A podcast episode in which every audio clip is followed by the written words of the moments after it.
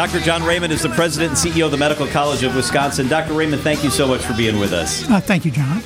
I want to start with something that's been in the news this week, and that is kind of an interesting report in how it's worded, but we may know more information about how COVID uh, became part of what we all had to deal with. What do we think we know about China and a possible origin? Yeah, thank you, John. Uh, this this week, the investigative branch of the Department of Energy um, made a statement that they'd done an investigation about the origin of COVID, and they said with low probability, so not a lot of confidence, that it was plausible that COVID originated from and leaked from a lab in China, and that would be the Wuhan Institute of Virology. Um, and this has been an idea that's been around for a long time. I think it is important if we can get to the bottom of where the pandemic started that we do that. Um, it's been difficult to get good information from the Chinese government, which has made it difficult. So, as of now, the FBI and the Department of Energy have said with either low or moderate confidence that it's plausible that there was the virus escaped from a lab in China. Four other government agencies, though, said that there really isn't sufficient evidence to make that claim. There are three possibilities for where the virus came from. The one that people believe is the most plausible is that it jumped from an animal to humans, and this has happened before with viruses in the past. The second is that um, in this lab they were studying bat coronaviruses, and there was a laboratory accident where a naturally occurring bat coronavirus escaped from the lab and then was um, infected a human being. The third possibility, which is less likely, is that this was a bioweapon or um, a gain of function virus that escaped from the lab. There is no genetic evidence, no fingerprints that would suggest that this was a modified virus. So it's possible that it was jumping from an animal to a human in nature or that it escaped from a lab. I just think it's strange that the probability is low that it may be plausible, but we report that. It's just, I mean, I guess there's a low probability it could be many things. And I know you're not the reporting agency, but no. to me, it just seems. I don't know. The headline is kind of strange. It, it is, but again, it's probably a naturally occurring virus that either jumped directly to a human or it could have escaped from the lab. And it is not a coincidence in many people's eyes that the main virology lab studying bat coronaviruses in China was in Wuhan. Are we better equipped, do you believe, Dr. Raymond, if something like this were to happen again, which it, it, likely will, maybe not on this scale, but you already referenced this, some virus jumping from an animal to a human, it gets out of control. Are we better equipped, do you believe, than we were to handle that? Unfortunately, I don't believe that we are. We, we actually need to come together as a country and depoliticize um, potential pandemics, secure our supply chain to stand up rapid testing uh, capabilities for both in a test tube to look at potential therapies for whatever the next pandemic is, and to do clinical trials so that we don't get in that position that we were in before with ivermectin and hydroxychloroquine, which were popularized before we had the opportunity to really study them. Because yeah. certainly taking it out of the pol- political realm and keeping it in the health realm, there are people who are going to be coping with long term symptoms for a long time, thus calling it long COVID. But there are a lot of those symptoms that uh, I think people are going to have to deal with. And yesterday, Dr. Raymond, I almost called you to wish you a happy Anosmia Awareness Day was yesterday. And what is anosmia? Okay, well, anosmia, it comes from Latin. An means no, osmia means smell, so no smell. Uh-huh. So anosmia is a, a symptom that happens after many infections mostly from COVID, that causes people to lose their sense of smell. And that means they can't taste either because a large component of taste is smell. And it can be very debilitating. And it's one of the primary long COVID symptoms that people are suffering from after recovering from COVID infections. Um, the problem with it is we don't really understand much about why this happens.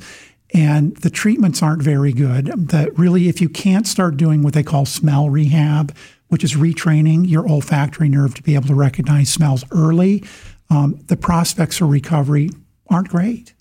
That's not good to hear because someone in my household, he suspects that he had a bad cold or a virus mm-hmm. 15 years ago and lost his sense of smell. And we actually bought one of those smell tests or you know smell mm-hmm. retraining. Yes. He, he Does it never come back? Any, no. Wow, after 15 years. And And that's that's obviously pre COVID. Yeah, and e- exactly. So I know this happens not just because of COVID, and I'm wondering. So, do you think there are any?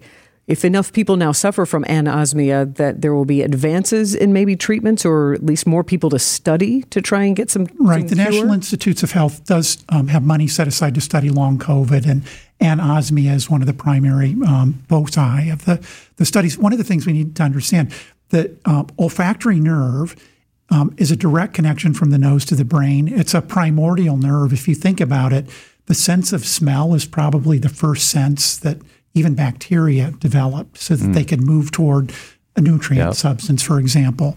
Um, and so that direct connection really makes it vulnerable to attack by viruses and other toxins. Um, so I, I think we really do need to study it, and there's an effort to study it, but we don't know very much about it yet. because it isn't just not being able to taste, you know, hot wings. It can be oh, the gas leak or something's burning and you, Right. and you don't realize. So it can really be a danger. So, Sandy, I knew you were going to ask the question because you, you did mention it um, yesterday. And I asked J- Dr. John Ree, who's the chair of our Department of Otor- Otolaryngology, about long COVID and anosmia. And he said that many people do recover um, over time, but that things don't taste the same anymore, or that they may lose their enjoyment of uh, substances they used to like. So, for example, enophiles or people that like wine um, can still taste it, but maybe they don't enjoy it as much, even if they recover somewhat. Interesting. Um, heart health, so important and a leading cause of problem in our country. A new study shows potassium rich foods could improve heart health for women. Potentially good news. What do we know about that? It is good news. And, you know, we have not studied heart health in women adequately. There's been an overrepresentation of men. And so trying to understand what we can do to help deal with a really significant issue in women is important. And it's been known for a long time that potassium rich foods can lower blood pressure, but they also seem to have another extra benefit in women just in terms of reducing the risk for heart disease. And those would be avocados and bananas uh, uh, uh, many fruits and vegetables. So I think that is something that um, we should really look into as a lifestyle modification that could be helpful. I'm delighted to report that at least two female teammates uh, up in the kitchen this past week have been making avocado toast. So that we're getting the message, some of us. I like avocado toast. I like bananas too. I was saying I saw a banana peel in the trash too. So uh, we're, we're on our way to more potassium rich foods and heart health. Yes. One more quick uh, question about women. Uh, another study showing black women of childbearing age more likely to have uncontrolled blood pressure than white women. What do we know about that? Yeah, that's true. And it, it goes along with a pattern of health disparities that predominantly afflict African Americans in the United States. And uh, African American women in particular may not have access to the health care that they need. Um, and they um, that that may be one issue, but there are probably behavioral, societal, and genetic predispositions to hypertension that we don't quite understand. We do know they're called the social determinants of health. That where you're born, the zip code that you're in, where you grow up, and your surroundings actually influence your overall health. So there's probably a connection to these social determinants of health with hypertension in black women. That is the reality. What's Dr. Raymond's good news of the week? The good news of the week is this is the year of mental health, according to Governor Evers' budget. And we've talked about this so many times in the past. Mental health is such a critical issue in our society now. And the fact that both parties are focusing on mental health, that it's a priority for the governor's proposed budget, I think is a very good thing to raise awareness. And hopefully there'll be some money there to help us start to deal with these really difficult mental health issues. Let's hope so. It's so critically important. Dr. John Raymond is the president and CEO of the Medical College of Wisconsin. Dr. Raymond, thank you so much. Thanks, John and Sandy.